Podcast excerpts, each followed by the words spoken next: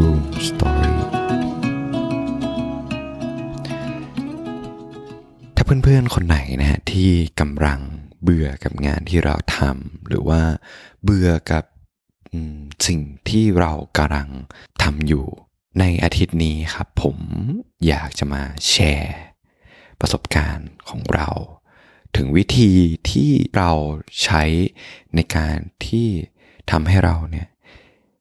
อยากจะไป ทำงานให้มันน่าไปมากขึ้น น่าทำมากขึ้น ก็มาลองฟังกันครับว่าเรื่องราวที่เราจะมาแชร์ให้กับเพื่อนๆ หรือวิธีที่เราใช้เนี่ยมันคืออะไร มาลองฟังไปพร้อมๆกันครับ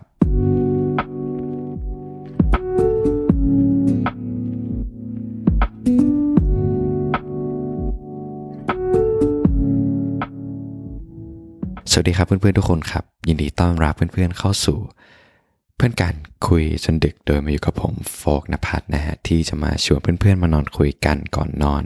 เกี่ยวกับเรื่องราวธรรมดาของชีวิต ที่ทำให้เราเนี่ยได้เติบโตขึ้น เหมือนกับนิทานก่อนจบวันที่เราจะมาตกตะกอนความคิดไปพร้อมๆกันนะฮะแล้วก็เราหวังว่าเรื่องราวเหล่านี้เนี่ยจะทำให้เพื่อนๆเหงาน้อยลง แล้วก็ตื่นขึ้นมาด้วยรอยยิ้มบนใบหน้านะครับ ก่อนอื่นเลยก็ต้องขอขอบคุณเพื่อนๆมาก ที่เราได้มาอยู่ร่วมกันในห้องนอนห้องนี้นะฮะในทุกๆอาทิตย์ แล้วก็ขอขอบคุณเพื่อนๆมากๆ ที่มาเข้าร่วมกลุ่มเพื่อนรับฟังนะครับ แล้วจริง ๆ แล้วในทุกๆการเข้าร่วมกลุ่มเนี่ยเราจะมีแบบคำถามประมาณแบบว่าพอสแค่นี้มันมันมีความหมายกับเพื่อนๆยังไงหรือมันช่วยเพื่อนๆยังไงบ้าง เพื่อนๆหลาย ๆ คนตอบคาถาม แล้วมันทำให้เราแบบเออมีกำลังใจแล้วก็ขอขอบคุณมากๆที่ที่อุตส่าห์เสียเวลาแบบว่ามาแบบเขียน มาพิมพ์ว่าเออพอสแคสนี่มันมีความหมายกับเพื่อนๆยังไง ซึ่งเราอ่านทุกคนนะฮะ แล้วต้องขอขอบคุณเพื่อนๆมากๆ เพราะว่ามันให้กำลังใจกับเรามากจริง ๆ แล้วก็มันให้เราได้เรียนรู้บางอย่างที่เราไม่ไม่รู้ตัวมาก่อนอะอย่างเช่นมี น้องคนหนึ่งชื่อว่าน้องเจนนี่นะก็คือว่าเขียนแบบยาวมาก และที่สำคัญก็คือ น้องเจนนี่เป็นเป็นคนฟิลิปปินส์ใช่ไหมเออแล้วเราก็รู้สึกว่าน้องเจนนี่เนี่ยเขาก็เอาพอดแคสต์เราเป็นตัวเลือกในการที่จะใช้เรียนภาษาไทย แต่ยังไงก็ตามเนี่ยก็ต้องขอบคุณน้องเจนนี่มาก ๆ ที่เขียนบรรยายแบบความรู้สึกมายาวมากเลยนะ แล้วเราอ่านแล้วเรารู้สึกว่า เฮ้ยมัน มันให้กำลังใจกับเรามากจริงๆก็ต้องขอขอบคุณมากๆนะเรื่องที่เราอยากจะมาแชร์กับเพื่อนๆในค่ำคืนนี้เนี่ยมันเป็นเรื่องเกี่ยวกับว่าเราจะทำยังไง เมื่องานที่เราทำเนี่ยมันน่าเบื่อ เราจะพูดเกี่ยวกับเรื่องงานโดยเฉพาะเพราะว่ามันเป็นประสบการณ์ตรงของเราเกี่ยวกับการที่เราแบบทำงานที่มันน่าเบื่อนะจริงๆแล้วเนี่ยในทุกๆไอเดียของพอดแคสต์ทุกๆคอนเทนต์เนี่ย เราคิดได้จากการที่เราทำงานที่มันแสนน่าเบื่อ ซึ่งอาจจะเป็นข้อดีก็ได้ ถ้าพูดถึงเรื่องของความน่าเบื่อเนี่ย เราเชื่อว่า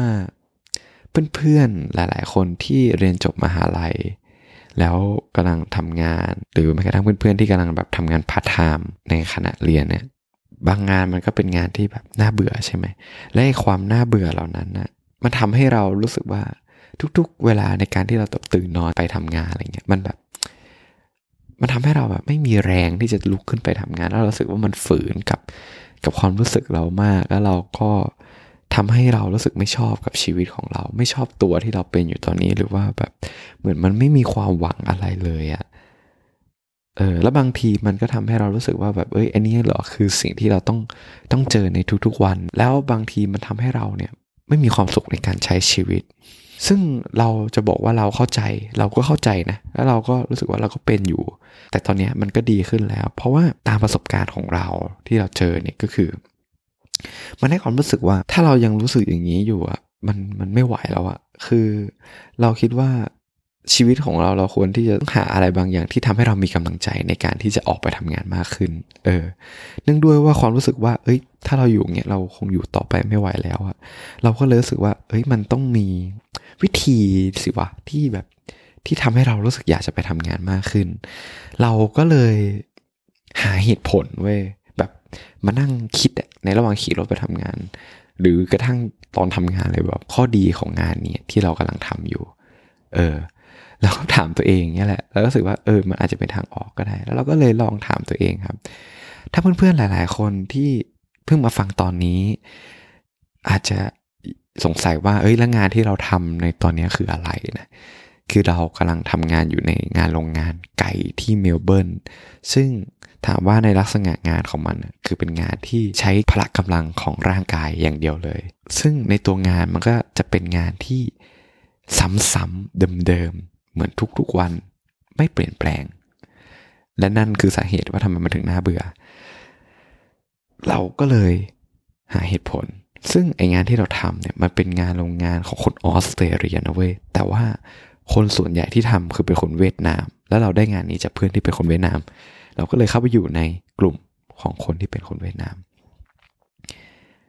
แล้วก็มาหาเหตุผลเอาไว้ว่า เอ๊ะ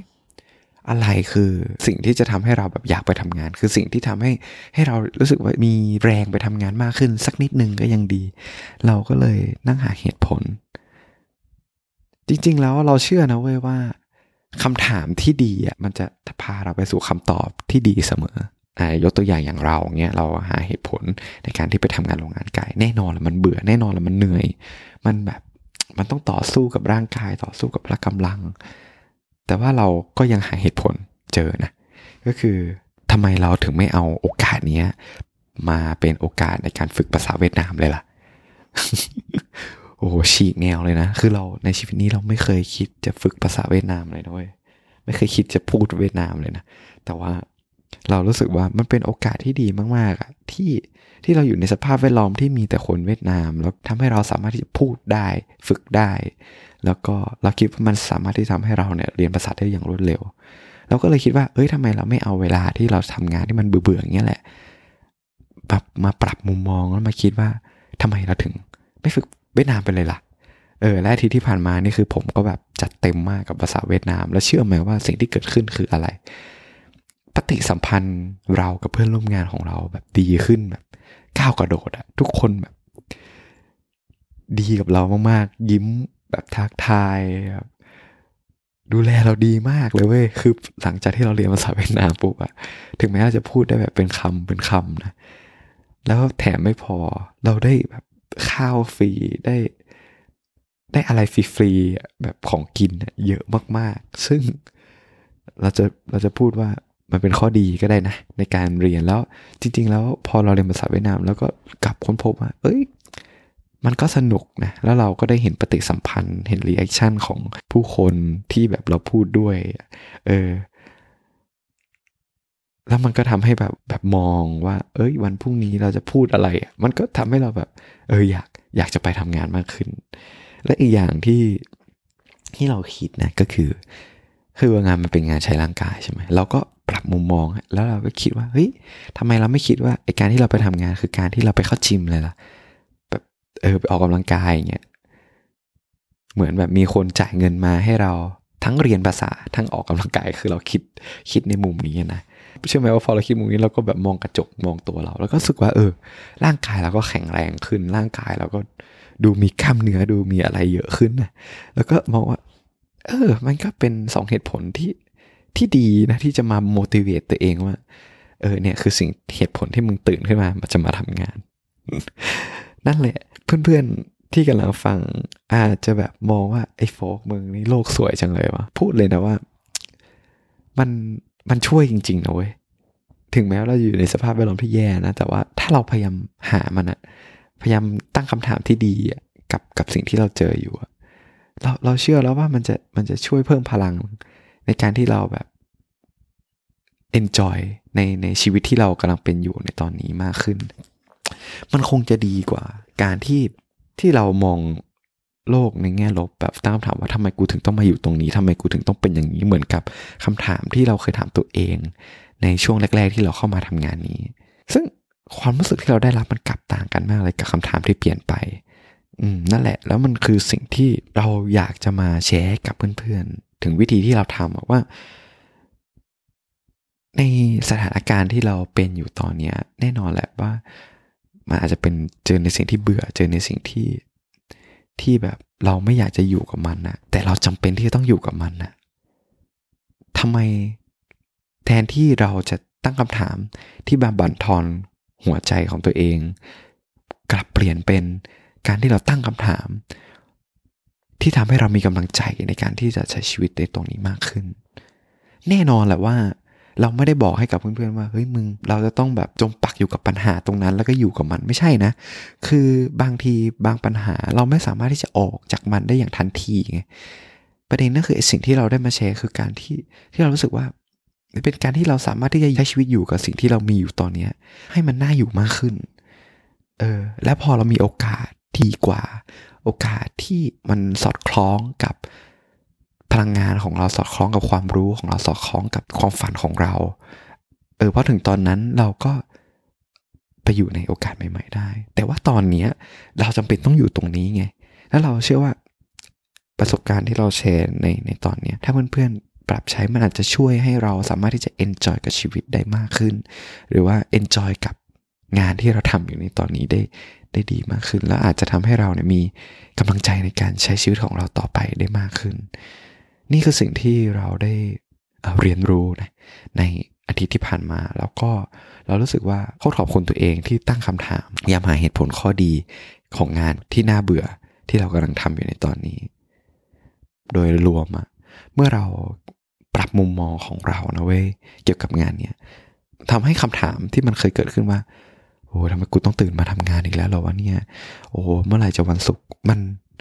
มันน้อยลง แน่นอนมันยังมีอยู่เว้ย แน่นอนมันยังมีอยู่แน่นอนแหละ แต่ว่ามันน้อยลง ความรู้สึกความเข้มข้นมันน้อยลงเออแต่ผมหวังว่าไอ้สิ่งที่เราแชร์ แล้วถ้าเพื่อนๆลองปรับใช้มันอาจจะน้อยลง ให้กับเพื่อนๆด้วยเช่นเดียวกัน และนี่คือสิ่งที่เราอยากจะมาแชร์ให้กับเพื่อนๆในอาทิตย์นี้ครับ ก็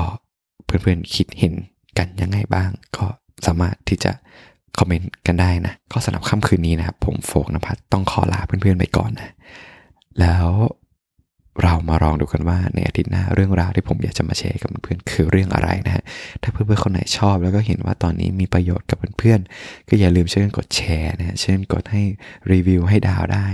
ทั้งใน Spotify Podcast Apple Podcast หรือแม้กระทั่งใน YouTube ก็ตามนะช่วยกันกดให้ติดตามกันเยอะๆเลยนะฮะเพราะมันก็จะทำให้เราเนี่ยมีกำลังใจมากขึ้นจริงๆสำหรับคืนนี้ผมโฟนพัฒน์ต้องขอลาไปก่อน แล้วมาเจอกันใหม่ในอาทิตย์หน้า ราตรีสวัสดิ์ครับทุกคน บ๊ายบาย